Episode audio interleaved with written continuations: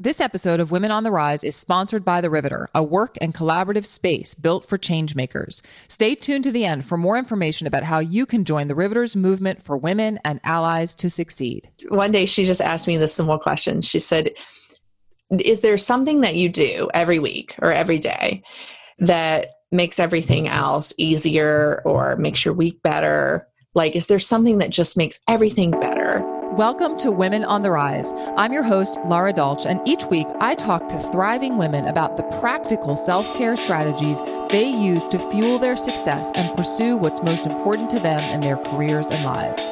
We get real about topics like healthy eating, exercise, sleep, stress, time management, happiness, and productivity, while busting myths about work life balance and being perfect along the way.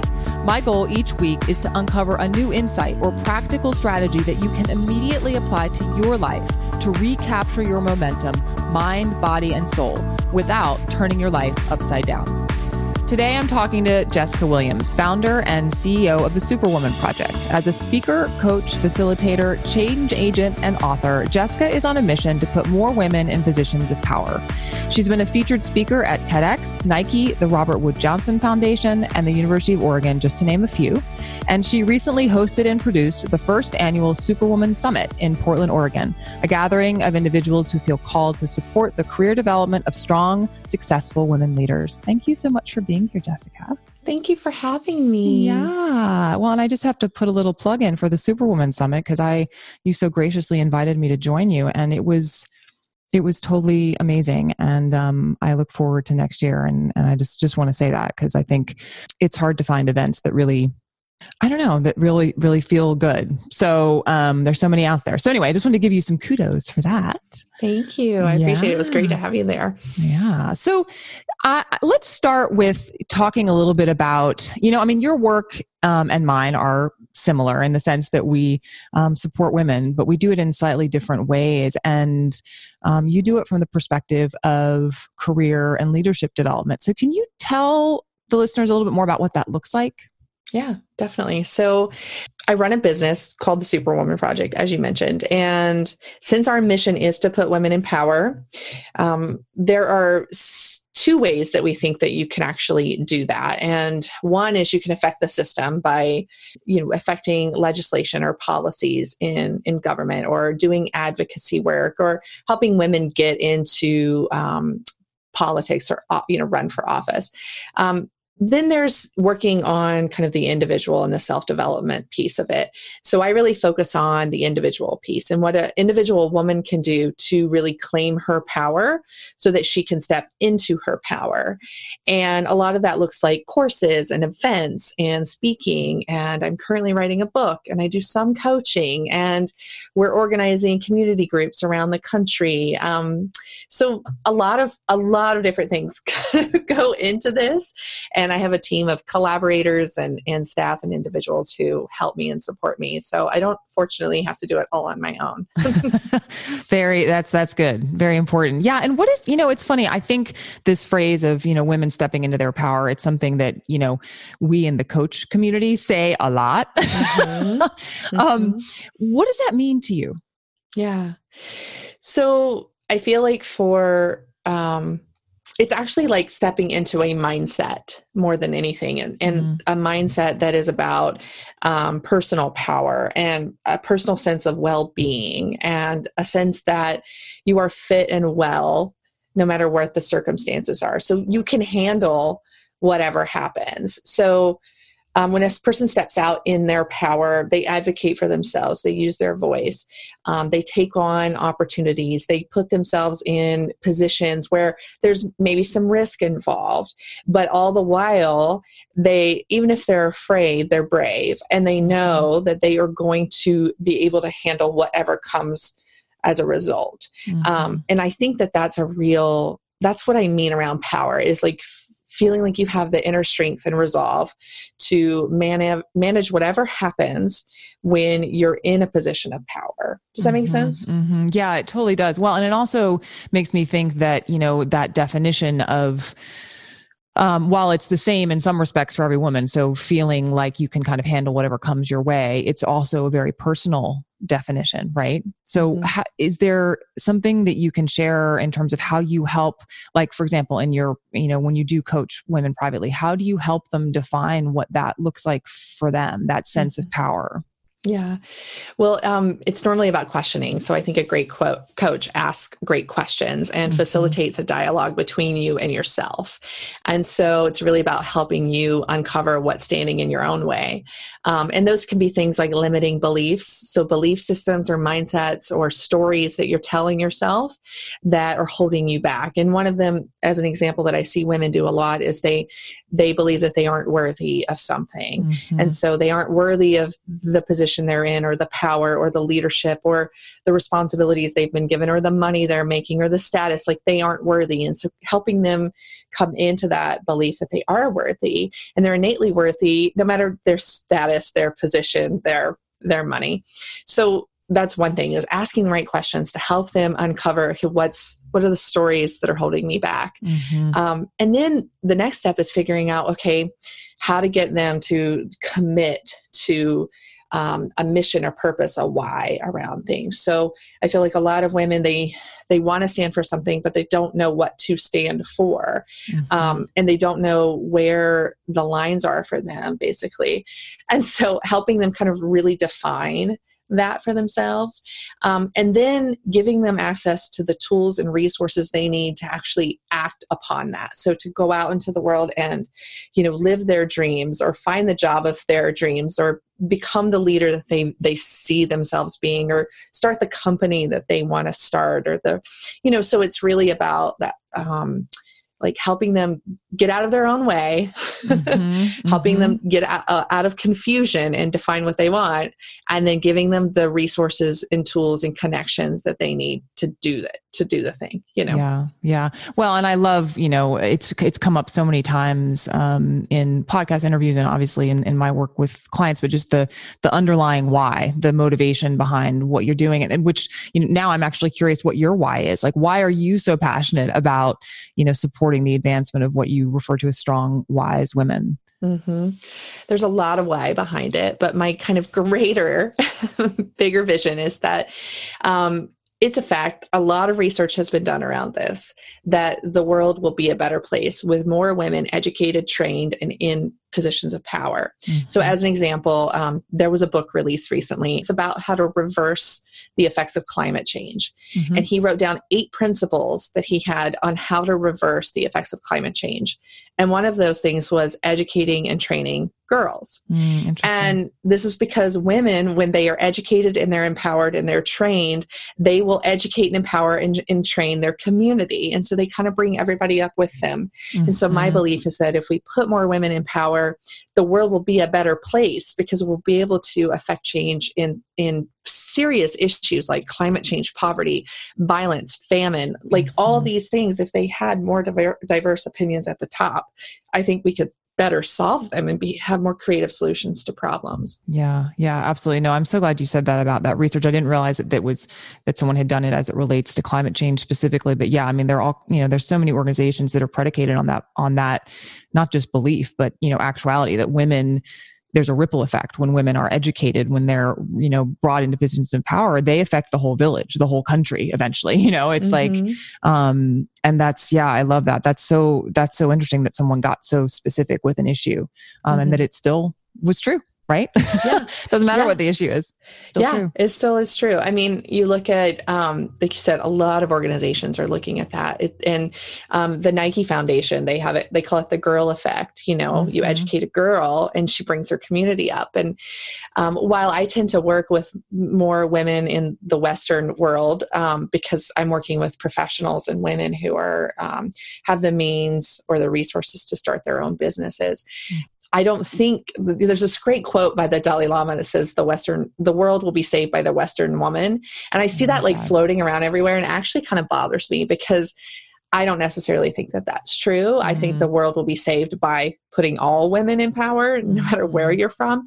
But I, I am in a position to affect change for women in this community, in this culture, in this country, um, who I think there could be a, a ripple down effect, a trickle down effect to other women around the world.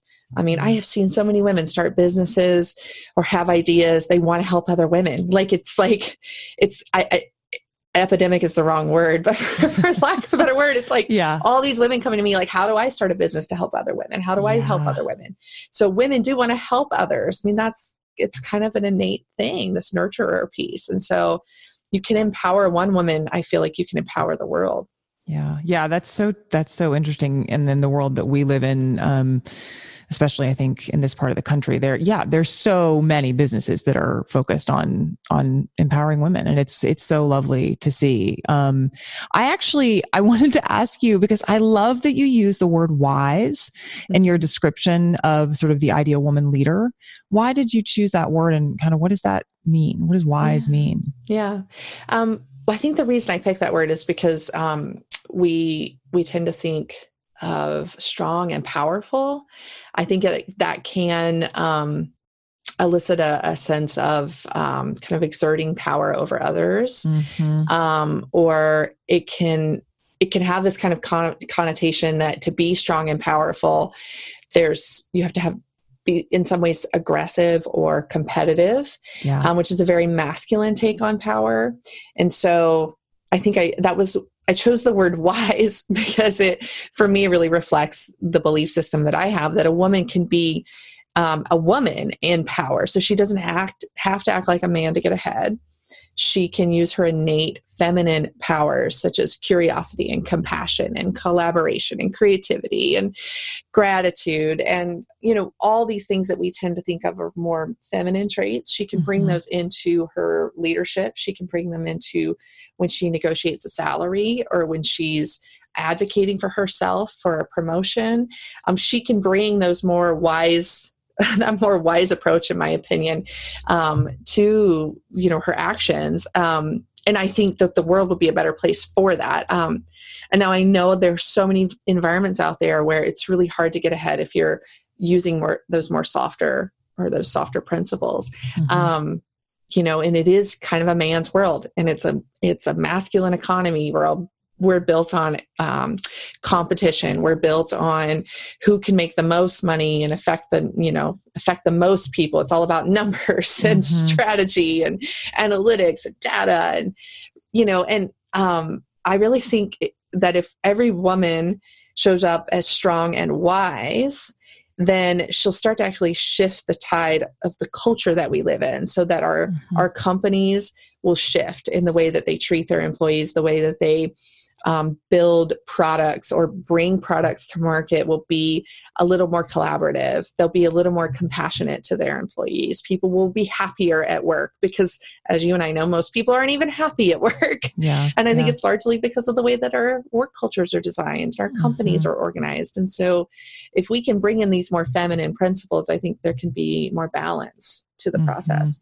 Yeah, um, I was going to ask you that actually. I'm glad you uh, you brought up the word balance because I think that like I can imagine not that uh, not that men that any men would necessarily listen to this podcast, but if they are and you know, like I I I'm curious what your thoughts are around like where is that balance point like between the masculine and the feminine as far as leadership goes. Yeah, definitely. I think um, I had it, heard it said once that the masculine without the feminine is like kind of rough and hard and the edges mm-hmm. are, are a little sharp right mm-hmm. and then the feminine without the masculine is pretty airy fairy and mm-hmm. like you know kind of head in the clouds and not very productive and so i think for men and women, I think everybody would be better if we could find that balance between the two where you you do understand that there's value in research, there's value in presenting your case, there's value in bringing the numbers to the table. Um, mm-hmm. It's important to have a profit. It's important to have a viable, sustainable business model with strategy and analytics mm-hmm. and good management, right? Um, those things are super important but also like bringing in like you need to be compassionate to your employees and recognize that they are human beings at the end of the day and have some emotional intelligence around you the way you build your work cultures and um, and then around the way that you lead. I mean i there are so many organizations that i think are failing because the leadership at the top is not it's not wise. It's not bringing in these more um, feminine traits of collaboration and creativity and curiosity it's a very like hierarchical um, system where it's like you do what I say or you get in trouble. Right. And people aren't happy in those environments. And I think um, organizations, they live or they die based on the leadership at the top. And we need better leaders at the top who can help the organizations of be more effective and function um, at a more um, a more sustainable level where people aren't you know, right now, I mean, I think the turnover rate in organizations is like every two years someone gets a new job, right? And it's, I think, largely because it's people aren't happy and they're con- constantly looking mm-hmm. for something better.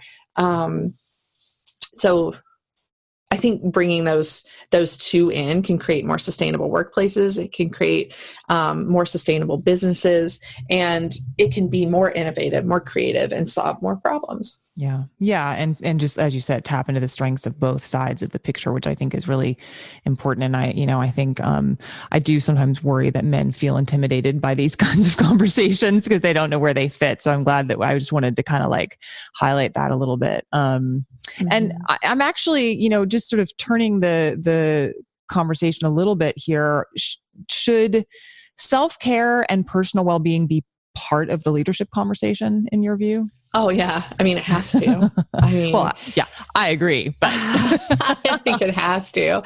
And I think when people, if people don't believe that that's true, when they find themselves in a leadership position, they realize it's true. When they burn out and they can't sustain the level of productivity that they need to be the kind of leader they want to be. So, um, I think it has to be a part of the conversation and how you get there is i think unique to every individual and so you know, like for me, uh, meditation and yoga is a really important part of my self care practice. And mm-hmm.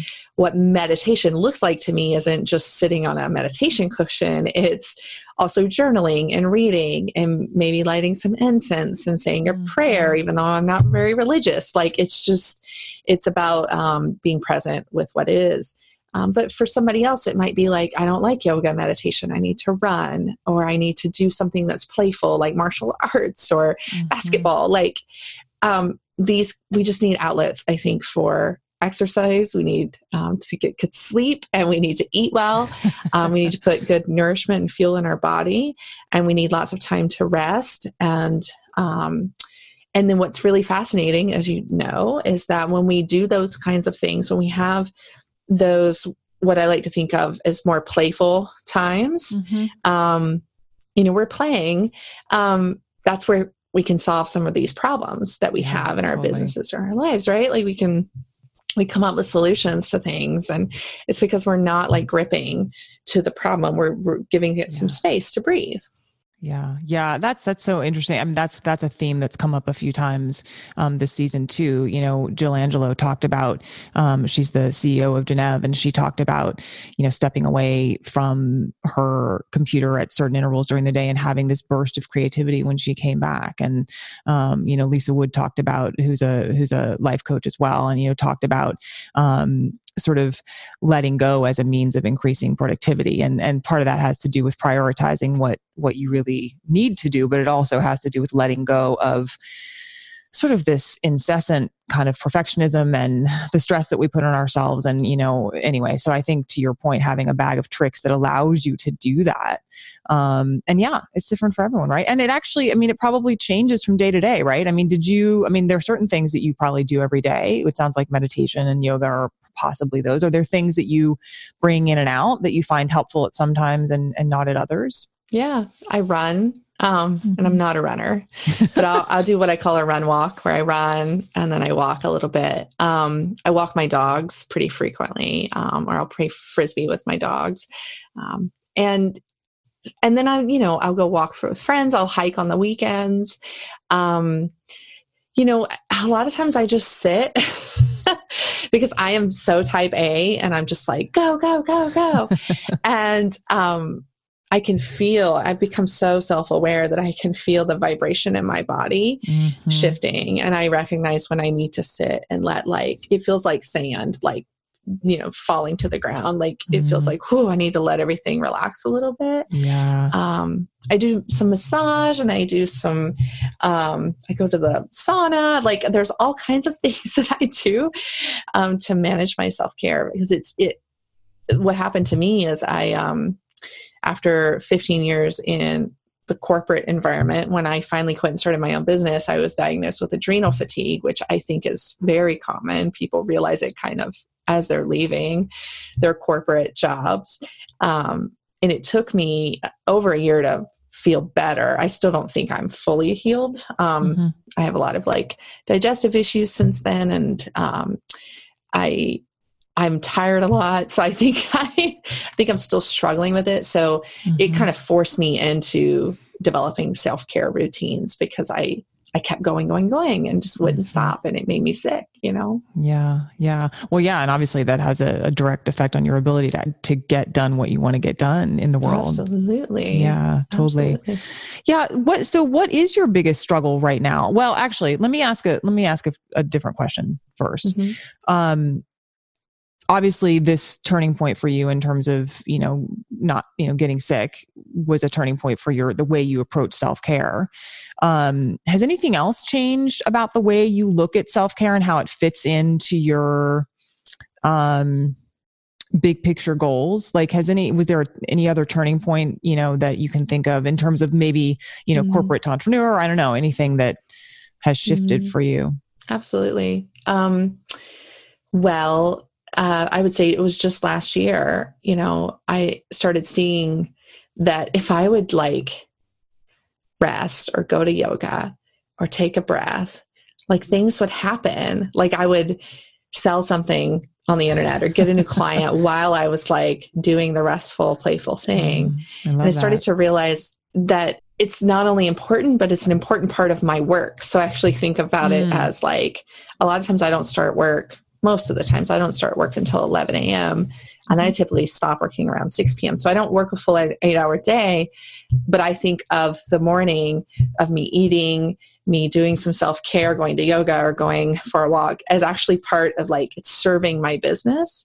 Yeah. Um, because things in my business started to get better because I was feeling healthier and more more like grounded and rooted and um, it so it just became a part of like in my mind, a part of my running my business is self care. I love that. that I, yes, it does. And I'm so glad you say you said that because I think, I mean, even people like me who like my entire business is around prioritizing self care and how to do that. But even I get stuck in that guilt loop around, you know, like I went for a run this morning and yeah, I'm like you. I often don't start, you know, quote unquote work, like, you know, sitting at the desk or do, you know, until, you know, yeah, 10 ish sometimes mm-hmm. later mm-hmm. because. I prioritize these other things. But there's still this tape that runs in the back of my head sometimes. Like that's, you know, you, you really should start work sooner, you know? So I'm really glad mm-hmm. that you mm-hmm. said that because I think I think people need to let themselves off the hook, A, and B, yeah, realize that it actually is work, right? You are you're supporting your work by supporting your body and your mind. Yeah, absolutely. You are.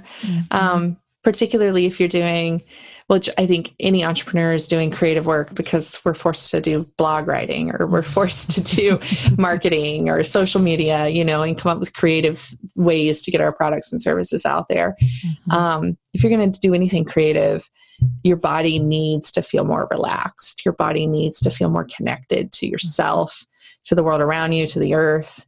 Um, mm-hmm. And I think the way that we get there is by practicing the self care that makes us feel grounded and more connected because you can't access that part of your brain that's creative when you're in that stress, scarcity, like total, you know, overwhelmed mode. I mean, you just can't see possibility, you can't see opportunity.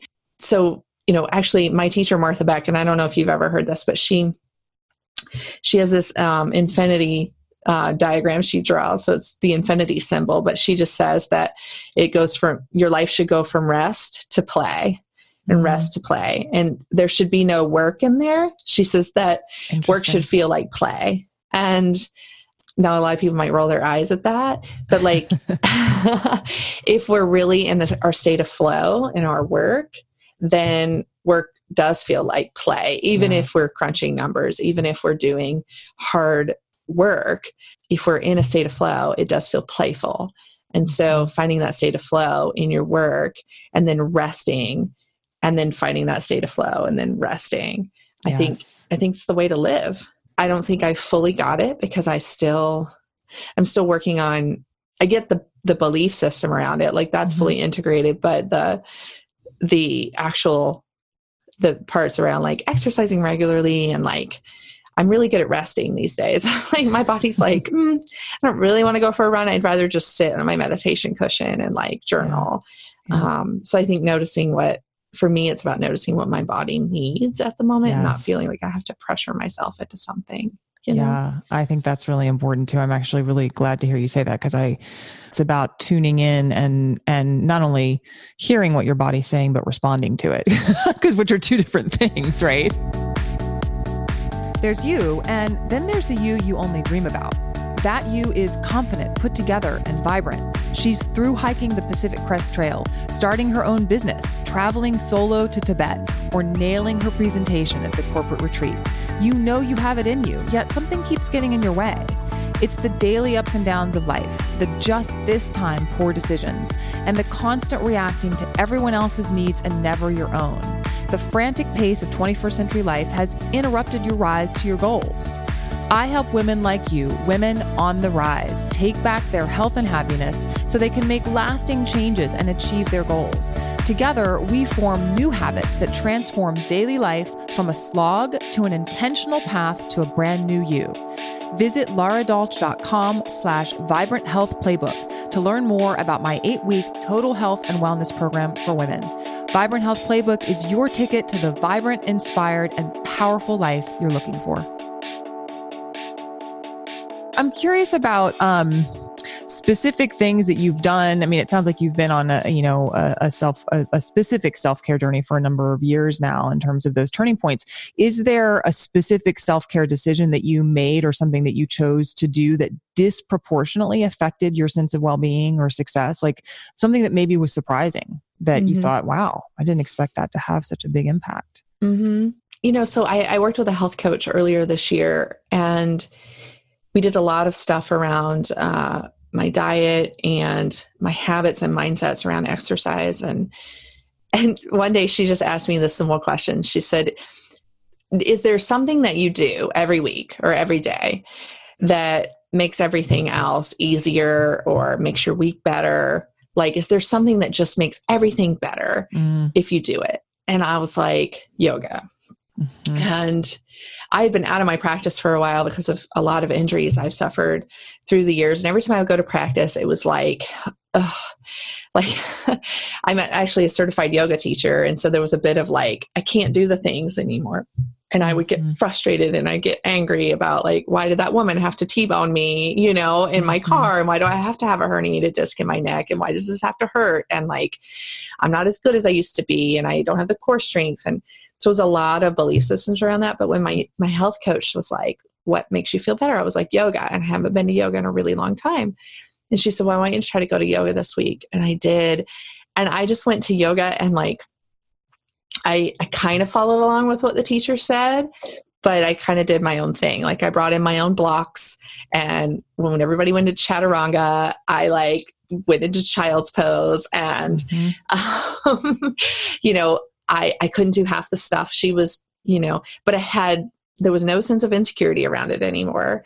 I felt like fully like I'm here, I'm practicing, I'm on my mat, and I'm showing up, and I'm going to do the best I can, but I'm not going to push myself to pain. I'm not going to injure myself again. Mm-hmm. And um, and I talked to the teacher and I told her, and she said, I could, I just leave you alone in the corner and let you do your thing. Um, and now I've got a regular yoga practice again, and that has just made all the difference for me. And um, but it took me getting over a bunch of beliefs and mindsets around what was possible and what that looked like, and kind of shifting that for myself and mm-hmm. going, you know, I can't do you know, um, shoulder stands and headstands and handstands anymore. So I can just do legs up the wall, and that's just going to have to do for now at this yeah. point in my life. Um, yeah. Yeah, so again, it goes back to that perfectionism, right? It's like, you know, you had to let go of it, which is great. Yeah. it's so great. I feel like, especially with yoga too, I feel like unfortunately, yoga in a lot of cases has become like a competitive sport. yes. you know, really you go to these studios and everyone's like looking at each other and like I'm like, dude, I can't do that. And I'm not Mm. gonna even try. Mm-mm. and that's Mm-mm. gotta be okay. I'm totally like I'm literally just doing my own thing, and I have a great time, and I laugh, and I, I really, I, I've really relaxed in my yoga practice, and that has disproportionately affected love it. everything for me getting that back into my life because I've been practicing for almost 20 years. So to not have it in my life felt like a, just a gaping hole, you know? Well, and it sounds like you've brought a sense of play back to it too, right? I Talking did. about laughing and You're right. Yeah. I totally did. Yeah. Yeah. I stopped taking it so seriously and, um, and stopped, you know, trying to force my body to be something it no longer is. you Mhm. know and it's Mhm. not my fault that i was in a few car accidents and it's not my fault that i fell off my bike it's not something i can like have to beat myself up for i just have to do you know it's not my fault i gained 30 pounds over the last Mhm. few years. I just have to work with what i've got at the moment um, Mhm. you know which i think has been hard as i get older. Um, i'm 36 i turn 37 next year. And like when i hit it was like when i hit 35 my body just changed and like Mhm. my metabolism dropped and i couldn't eat anything i wanted anymore. And i was just like what's happening? You know so like accepting where i am and working with that has been really really key Yeah, I feel like it's this dance between like accepting where you are and also keeping goals in sight. It's like this little dance, right? Because it's like you don't it's like how do you how do you how can you accept and also continue to reach Mhm. at the same time, right? It's Yeah. um I think aging in particular really forces you to find that middle way, right?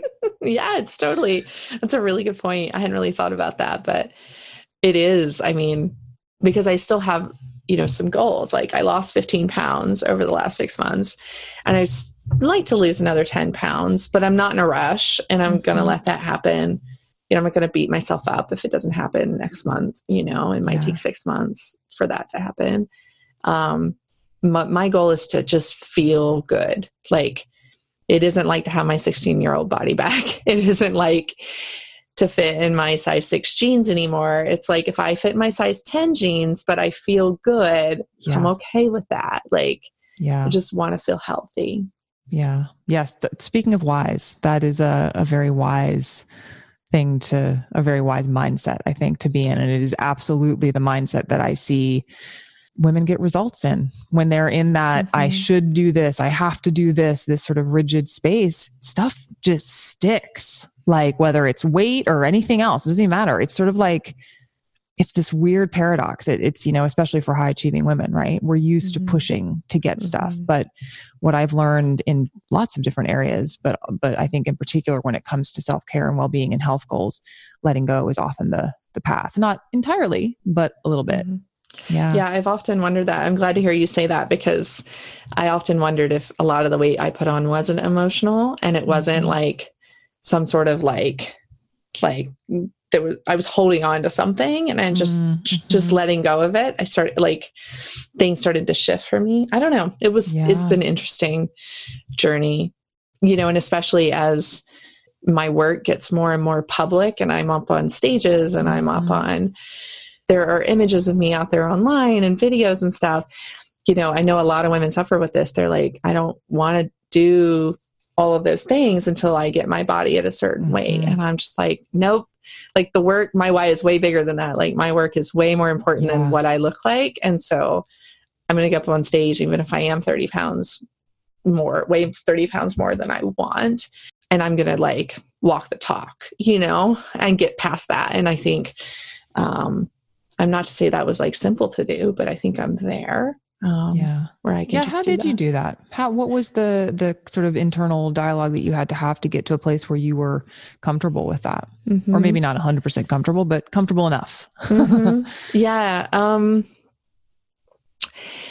i think it was that the work is more important like yeah. my mission to empower women is more important than what i think of my body right now and whether i look Mhm. like my you know 25 year old self um and then i just realized like that's not important. I looked at other women on stage doing awesome work and i was like she's not like a size six. Like she's a size 14 and she's rocking it and i love what she has to say. And i i'm like don't even care what she like what her weight is or mm-hmm. you know how old she is because she's totally in her power. She makes me feel like great when i'm with her or when i'm mm-hmm. in the audience you know?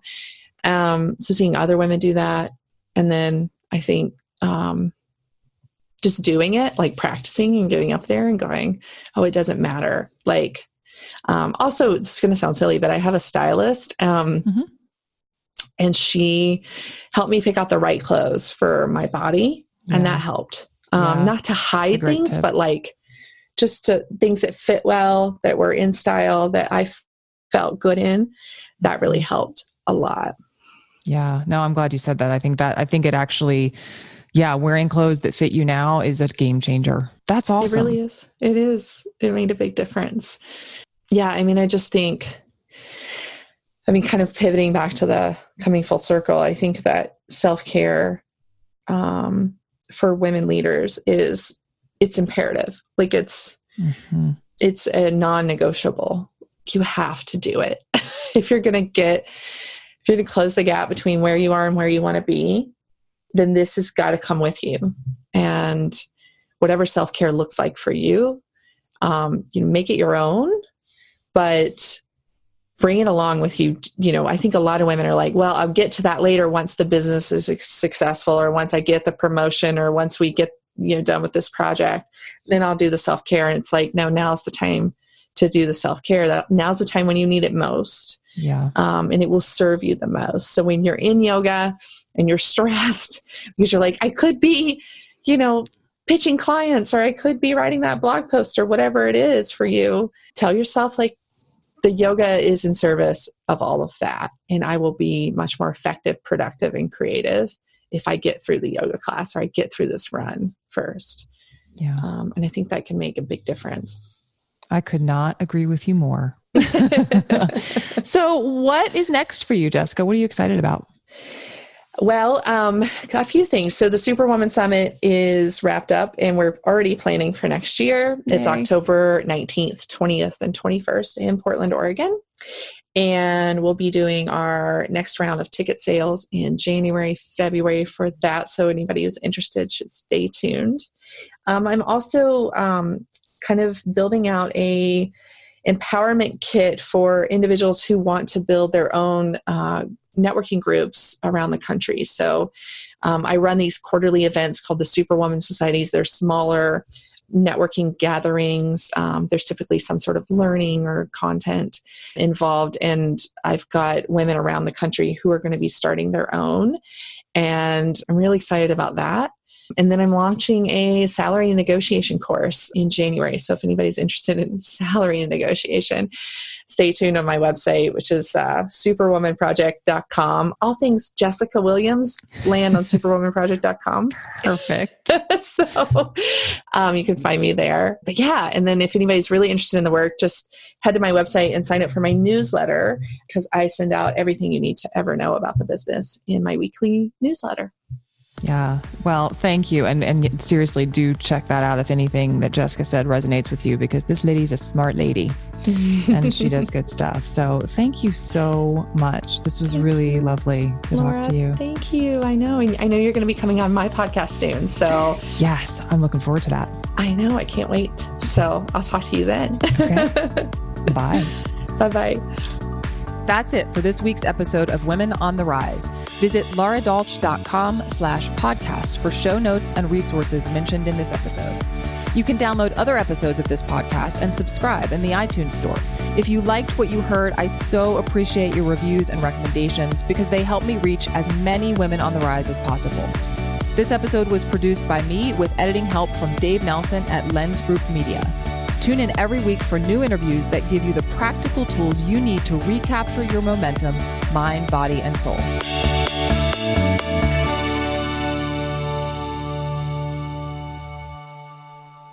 The Riveter is a work and collaborative space built for changemakers. But it's not just a desk, it's a transformative movement for all women and allies to succeed.